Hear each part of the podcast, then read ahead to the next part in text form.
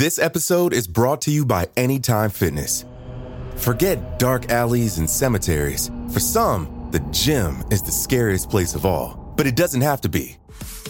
With a personalized plan and expert coaching, Anytime Fitness can help make the gym less frightening. Get more for your gym membership than machines. Get personalized support anytime, anywhere. Visit AnytimeFitness.com to try it for free today. Terms, conditions, and restrictions apply. See website for details. There's no better feeling than a personal win, and the State Farm Personal Price Plan can help you do just that. Talk to a State Farm agent today to learn how you can bundle and save with the Personal Price Plan. Like a good neighbor, State Farm is there. Prices are based on rating plans that vary by state. Coverage options are selected by the customer. Availability, amount of discounts and savings, and eligibility vary by state. Hi, I'm Blair. Want to hear something scary? Join me as I read the creepiest urban legends, folk tales, and ghost stories that I learn on my travels around the world and that we receive from listeners like you. But only if you think you can handle it. Listen on Spotify or wherever you get your podcasts. Until next time, sweet screams.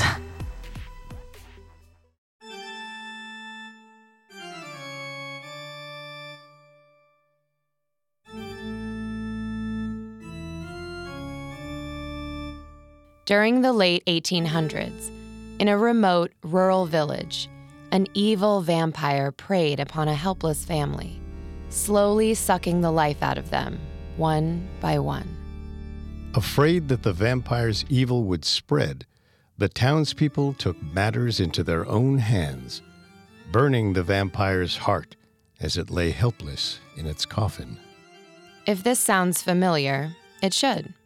This story quickly spread, gripping people's imaginations and establishing the vampire as one of pop culture's most famous monsters.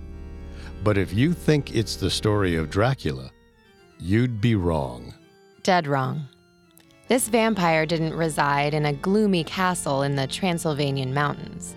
It terrorized a small farming community in rural New England. And although you may picture vampires as evil counts, or perhaps handsome young men who glitter in the sun. This vampire was a young woman by the name of Mercy Brown. And the biggest difference between Mercy and the vampires who would follow in her wake she was real. Welcome to Unexplained Mysteries. I'm your host, Richard. And I'm Claire. In life, there's so much we don't know. But in this podcast, we don't take, we don't know for an answer. Every week, we investigate the greatest mysteries of history and life on Earth. Today, we'll dig into the mysteries behind vampire beliefs and why so many people accused their dead relatives and friends of vampirism throughout the ages. We'll be focusing on the case study of Mercy Brown, a quote, vampire in New England, to answer the question why did people believe in vampires?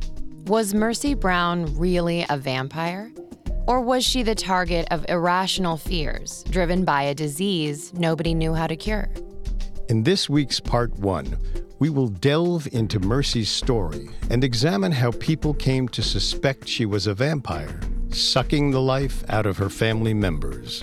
In next week's part two, we'll investigate the possible scientific explanations for Mercy's case, look at some similar cases, and confront the chilling question of whether or not vampires could somehow be real. If you like the show, you can subscribe on your favorite podcast directory. A new episode comes out every Thursday. While you're there, we'd greatly appreciate a five star review. It seems simple, but it really helps our show. You can also find us on Facebook and Instagram at Parcast, on Twitter at Parcast Network, and at parcast.com.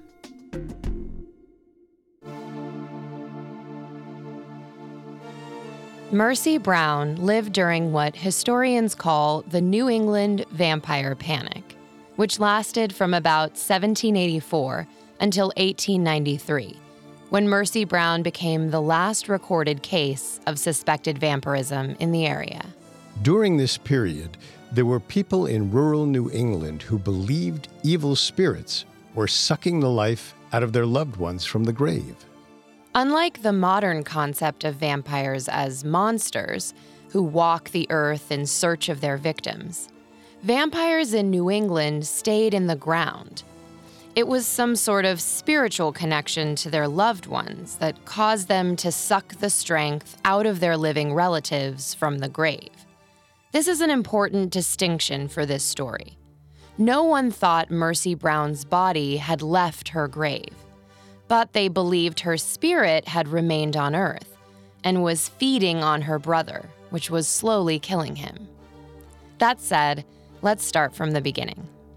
Mercy Lena Brown was born on August 2, 1872, in Exeter, Rhode Island. Mercy was called Lena by her family, lived with her parents George and Mary Eliza, and her two older siblings, Mary Olive and Edwin, on a modest homestead on the eastern edge of town. Life in Exeter was tough.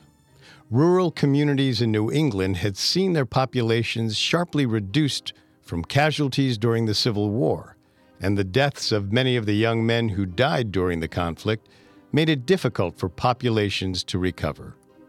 Many of the young people that did remain were lured away to more fertile lands by the new railroads that led to richer lands to the west.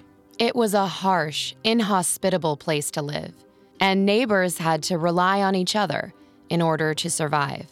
By all accounts, the Brown family fit the mold of typical Protestant New Englanders hardworking, self sufficient, and determined.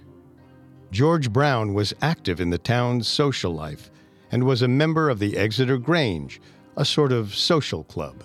The Brown children became integral parts of the community as well. Mary Olive worked as a dressmaker, and Edwin was employed at the local general store. It was a difficult life, but they had each other and the support of the community. But tragedy struck the Brown family in 1883 when Mercy's mother, Mary Eliza, fell ill. What at first seemed like an innocuous cough soon became something much more severe. Mary Eliza developed a high fever, and her coughing soon became riddled with blood. Her body began to visibly waste away, and before anyone could figure out what was wrong with her, she died. Mercy was only 10 years old when her mother died from this mysterious, wasting illness. Doctors had widely varying theories for what caused it. A popular theory at the time was that this disease was caused by degenerate behavior. As one doctor of the time wrote, the disease, quote, appears to be built up with equal certainty by impure air, drunkenness, and want among the poor, and by dissipation and enervating luxuries among the rich, end quote. If this was the case, how could it infect a morally upright, hardworking woman such as Mary Eliza Brown? Degenerate behavior wasn't the only suspected cause. Other doctors claimed the illness was caused by living in cold, damp places. That definitely sounds more likely, considering New England's climate during the winter. Saying it gets cold would be an understatement. But both of these theories are examples of doctors drawing conclusions based on the environments of people who contracted the disease. The range of potential treatments was just as scattered as the theories of what caused it. Suggested treatments included bleeding, blistering, climatology, diet, drug regimens, exercise, leeching, open air treatment, open health resorts, opium, poultices, purgatives, emetics, rest cure, sanatoriums, and voyages for health. In truth, nobody knew what caused it, and nobody knew how to treat it. And only seven months after Mary Eliza's death in 1883, Mercy's older sister, Mary Olive, also succumbed from the same illness at the age of 20.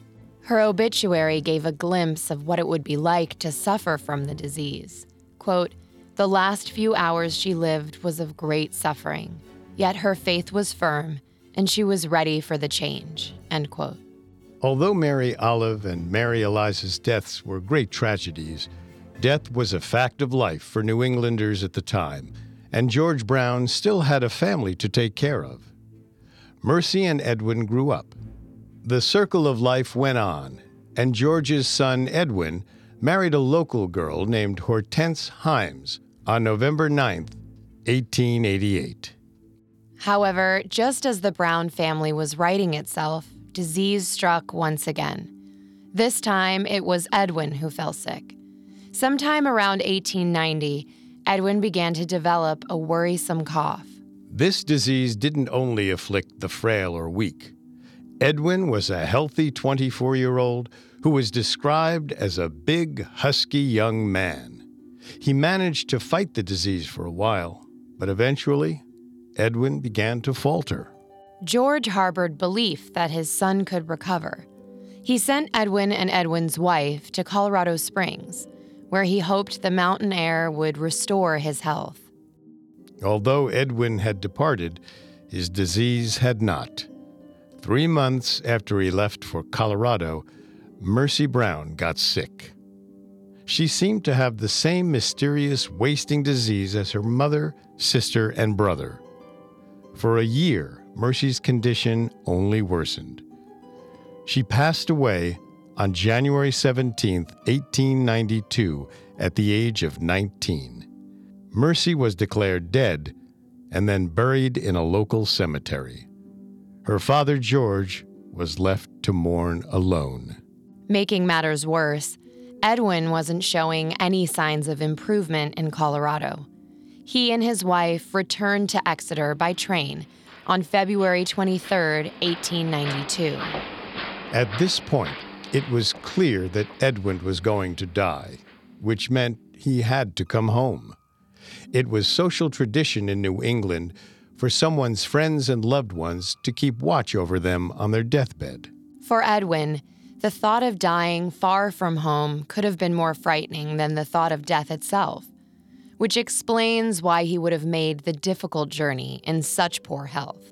However, the Browns' neighbors proved to be more than just a comforting presence for Edwin as he lay on his deathbed. They knew George was terrified of losing his last remaining child, and they believed they could help. But their proposed cure wasn't a holistic remedy, such as leeching or fresh mountain air it would require for George to agree to a stomach churning ceremony and to confront the possibility that a deadly supernatural being was preying on his family. George Brown's neighbors told him it might not be illness that was killing his family. It might be a vampire.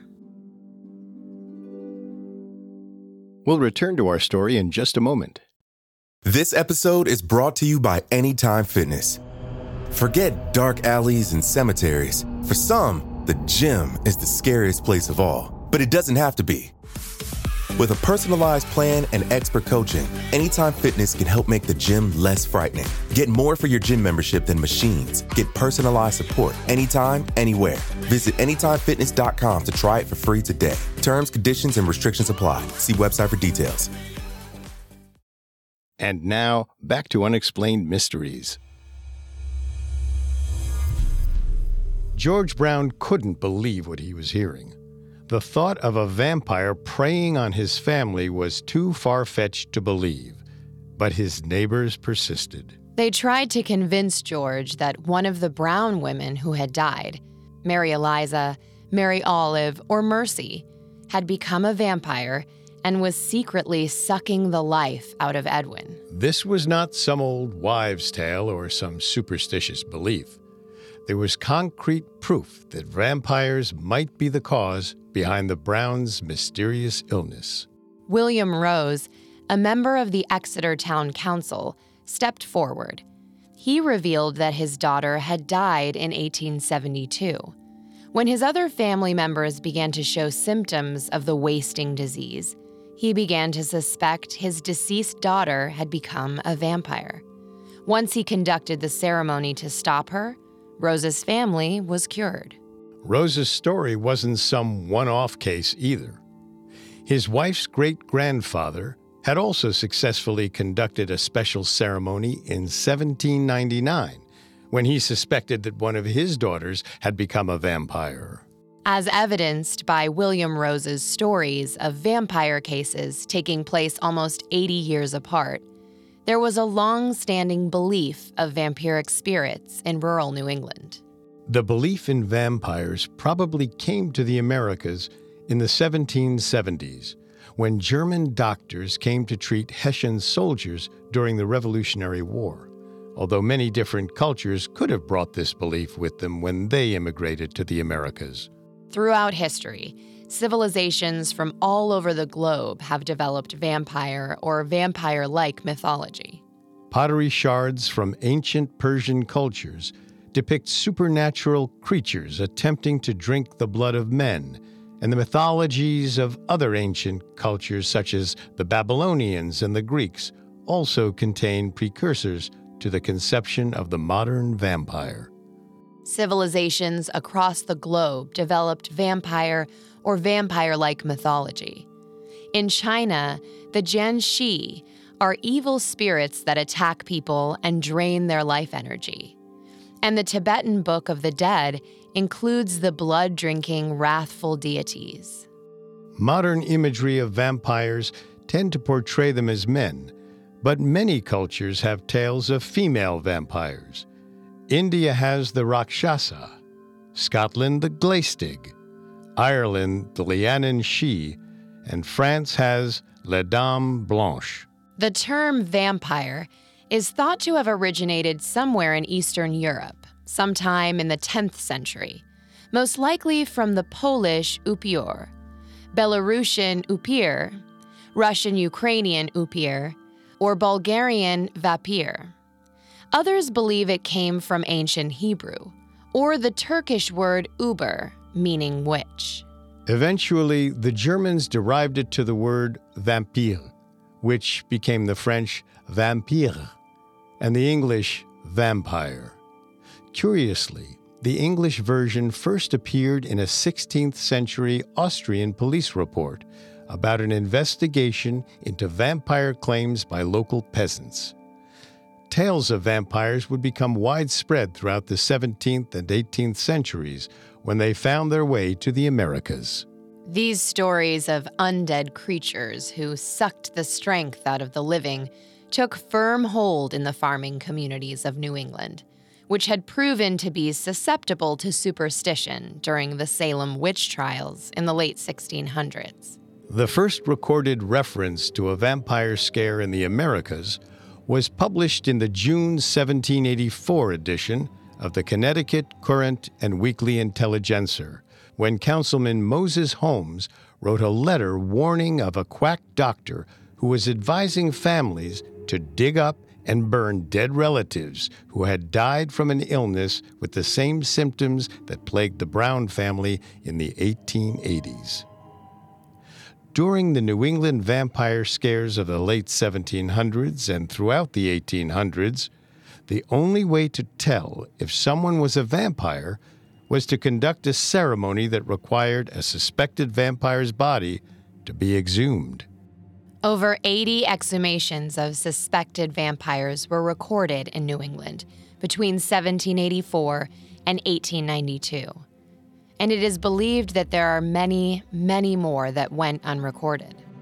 But why vampires and not some other type of supernatural creature? To put it plainly, vampires passed the eye test.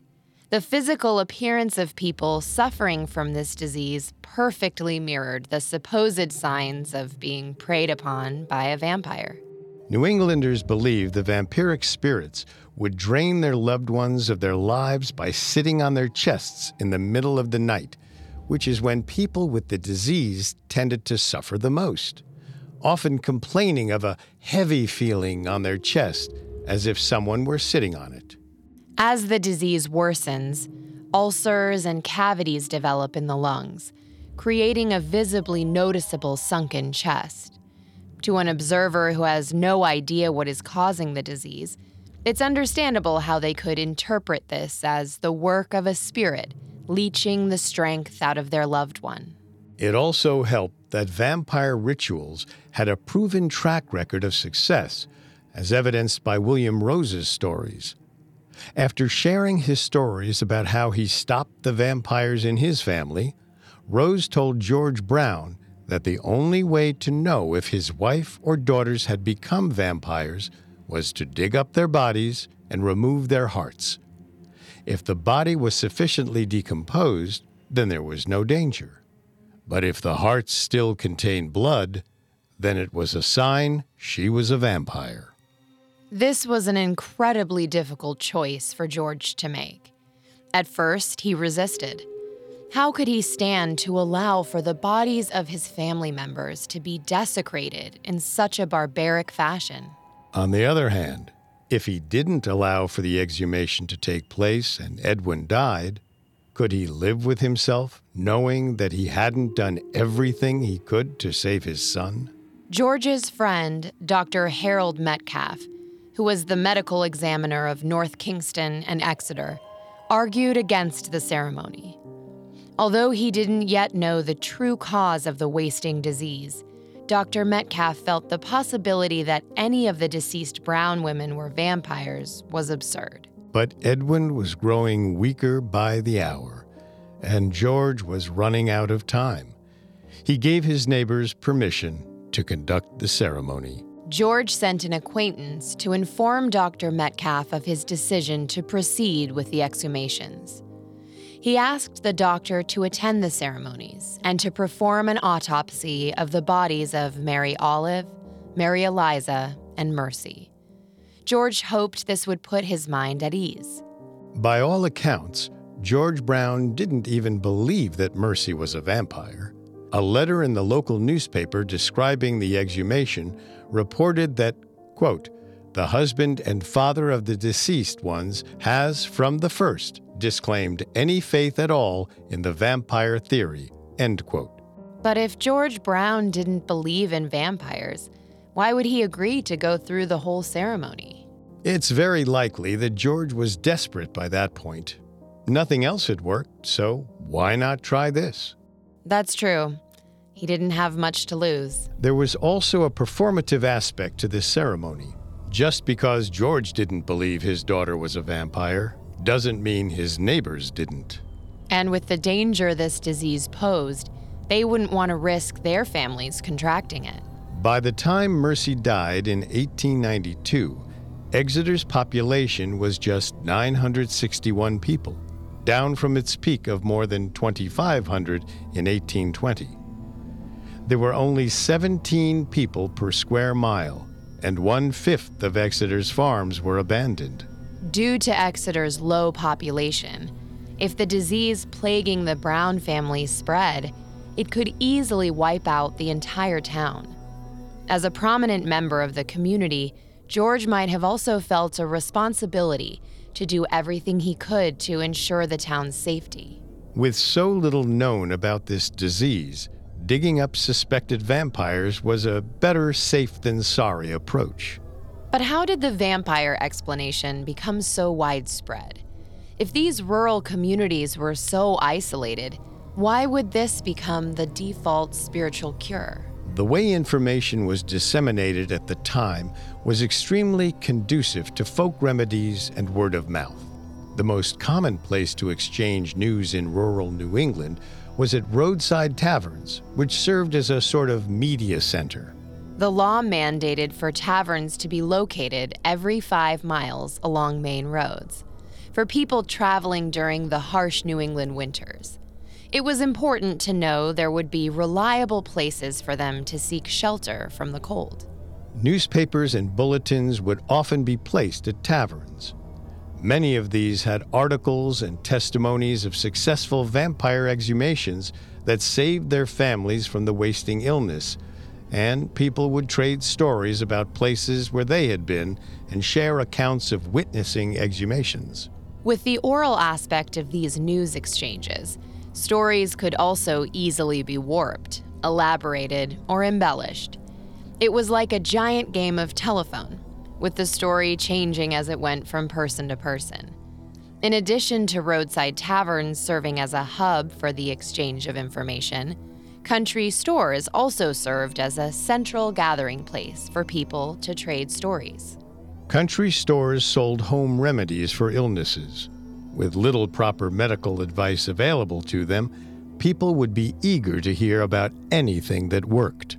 Both taverns and country stores had two items that were conducive for the spreading of information and its distortion fireplaces and alcohol. This doesn't mean people got drunk and started believing in vampires, but more that these environments were favorable to the sharing and receiving of information. And despite New England's reputation as a highly religious, puritanical society, people were very receptive to cures that might be viewed as pagan in nature. At the time of the Mercy Brown case, only 10 to 15 percent of the people in rural New England actually belonged to a church. Not to say people weren't religious, but their form of worship tended to be religious hybrids that also incorporated pagan elements, such as astrology, divination, seeing stones, and dowsing. Rhode Island, where Mercy Brown's town of Exeter was located, was particularly liberal in this respect. Puritan minister Cotton Mather, who participated in the Salem witch trials, called Rhode Island the sewer of New England. Rhode Islanders took the religious freedom it had been founded upon quite seriously. Town squares in Rhode Island usually featured churches from several different denominations. This liberal mindset meant the people of Rhode Island were more willing to try outside of the box methods to stop diseases such as the one affecting the Brown family. At the time, people whose loved ones were suffering from it could only work off the hope that they might find a cure. And if a treatment was rumored to actually work, there was nothing to lose by trying it. Whether or not it worked, digging up his wife and daughters would have seemed to be George Brown's only remaining option. He had tried to supply Edwin with more modern cures, and nothing had worked. It was time to take action. In the early hours of March 17, 1892, a group of men dug up the bodies, with Dr. Metcalf and a Providence Journal correspondent also in attendance. George elected not to come. They exhumed George's wife, Mary Eliza, first. She was little more than a skeleton, and therefore couldn't be a vampire. Mary Olive was next. She too showed natural decomposition for someone who had been dead for over 10 years and was ruled out as Edwin's tormentor. Mercy was last. Although she had only been dead for about two months, her body should still show enough signs of decomposition to know whether or not she was a vampire. When they opened her coffin, the men were shocked. to them, Mercy seemed to not be decomposing. Our story will continue in a moment after the break. And now let's continue the story. When Dr. Metcalf and Mercy's neighbors exhumed her body, which had been buried for a couple of months, Mercy Brown looked like the picture of health. The Providence Journal's correspondent writing that, quote, the body was in a fairly well preserved state, end quote. Dr. Metcalf insisted Mercy's state was due to the cold winter weather preserving her body, but the rest were unconvinced. Why was there blood in her mouth? The doctor had no answer. Mercy's heart was removed, and decomposed blood was found in it. Dr. Metcalf once again tried to be the voice of reason, insisting that this was normal considering the conditions but George's neighbors took it as a sure sign that she was indeed a vampire. At the time, the presence of liquid blood, even if it was in a decomposed state, was viewed as unnatural. The heart was considered to be the organ that governed human life, and the blood within it contained a person's soul or spirit. This powerful essence was craved by the undead and the presence of blood inside Mercy's heart could only mean that she was a vampire. Now that Mercy had been identified as a vampire, there was one more step to the ritual. Her heart and liver had to be burnt, and her sick brother Edwin had to consume the ashes. There have been many different methods for how to stop a vampire throughout history, such as driving a stake through its heart or turning it over in the grave so it couldn't escape. But in the cases of New England vampires, more drastic measures were required.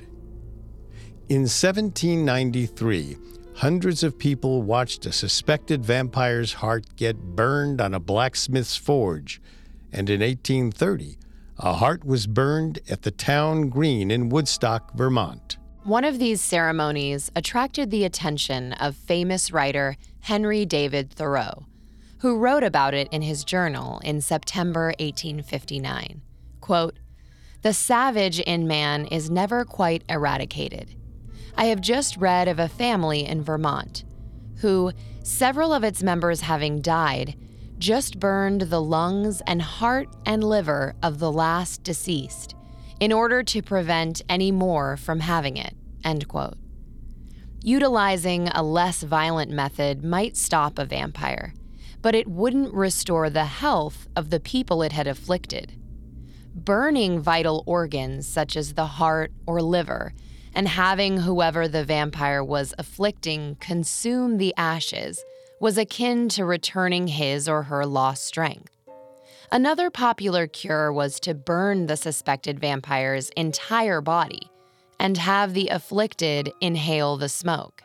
Dr. Metcalf was vehemently against desecrating Mercy's body in such a manner. But George's neighbors stood firm. George knew what the ceremony entailed and had agreed to it. Despite Dr. Metcalf's objections, Mercy's heart and liver were burned, and George's neighbors brought him the ashes. I can't imagine the anguish George was going through, having to feed his daughter's ashes to his son. But by now, he had no other choice. This disease had taken everyone George loved away from him, and he was determined to not let it take his last remaining child. He took the ashes from his neighbors and mixed them with water for Edwin to drink. Did Edwin know that he was drinking his sister's ashes? It's not clear. It's possible George didn't tell Edwin what the tonic was, or Edwin might have been so delirious that he didn't know what he was drinking. It's also possible that he was ready to try anything to save his life. Regardless of what Edwin knew or didn't know, he drank the tonic. The only thing left to do now was wait. Edwin's health began to improve. It seemed as though George's neighbors had been right about Mercy and that Edwin might make a full recovery. For a few months, the Browns had hope. But with that hope came the question had Mercy really become a vampire? Was she feeding off of Edwin? Did this strange cure work? However, Edwin's brief resurgence after the ritual was merely an illusion. He died less than two months after drinking his sister's ashes on May 3, 1892. The Mercy Brown case is the last recorded exhumation of a suspected vampire. As technology improved and information became more readily available, the region's superstitious practices began to fade away. But as the belief in vampires in New England dwindled, society's obsession with these supernatural beings began to grow, thanks in large part to Mercy Brown. Although writers such as Henry David Thoreau had written about previous vampire exhumations, these were secondhand stories. The journalist from the Providence Journal, who was present at Mercy's exhumation, was able to provide a bone chilling eyewitness account that shocked and delighted its readers. The article was also the first time someone had directly linked vampires to the exhumation ceremonies. It's also important to note that New Englanders didn't actually refer to the spirits they believed were draining the life out of their loved ones as vampires, referring to them only as spirits. It wasn't until the writer from the Providence Journal witnessed one of these ceremonies that the two were linked together. Although nobody in Exeter was calling Mercy a vampire, the writer thought she fit the bill, citing the Century Dictionary's definition of a vampire, quote, a kind of spectral being or ghost, still possessing a human body, which, according to a superstition among the Slavic and other races of the lower Danube, leaves the grave during the night and maintains a semblance of life by sucking the warm blood of men and women while they are asleep. End quote. This doesn't perfectly apply to the Mercy Brown case and other instances of New England vampires. There's no evidence to suggest they believed the dead were actually leaving their graves at night to suck the life out of their loved ones. But like many things, once it was printed, the connection stuck, and people became very interested in Mercy Brown. After reading the article about her in the Providence Journal, well known anthropologist George Stetson traveled to Rhode Island to investigate the matter and published his findings in the respected American Anthropologist Journal. This article spread across the world, and it seemed like everyone had an explanation for New England's vampire panic. Some blamed the neurotic modern novel on influencing the New Englanders' minds. Others believed the local farmers were simply pulling Stetson's leg as part of a prank on big city intellectuals. A writer from the Boston Daily Globe went as far as to suggest that, quote, perhaps the frequent intermarriage of families in these backcountry districts may partially account for some of their characteristics, end quote. It seemed like everyone had something to say about New England's vampires, and soon enough, Mercy Brown made her way into pop culture. An 1896 article on Mercy Brown in the New York World was found in the papers of a London stage manager whose theater company was touring the United States at the time. His name? Bram Stoker. And upon returning home in 1897, he would publish the novel Dracula, which set the wheel for the vampire craze in motion. Some argue that there wasn't enough time for the news accounts of Mercy Brown to find their way into Stoker's book. But the character of Lucy is too similar to Mercy Brown for it to be a coincidence. Aside from her name being an amalgamation of the names Lena and Mercy, Lucy is a frail, sunken cheeked teenager who is later exhumed in one of the book's most famous scenes.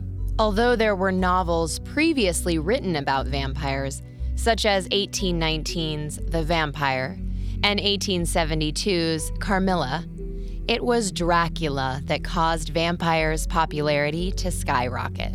As vampires transformed from eerie Transylvanian counts to romantic figures and even superheroes, the story of Mercy Brown, the last vampire of New England, faded from public memory.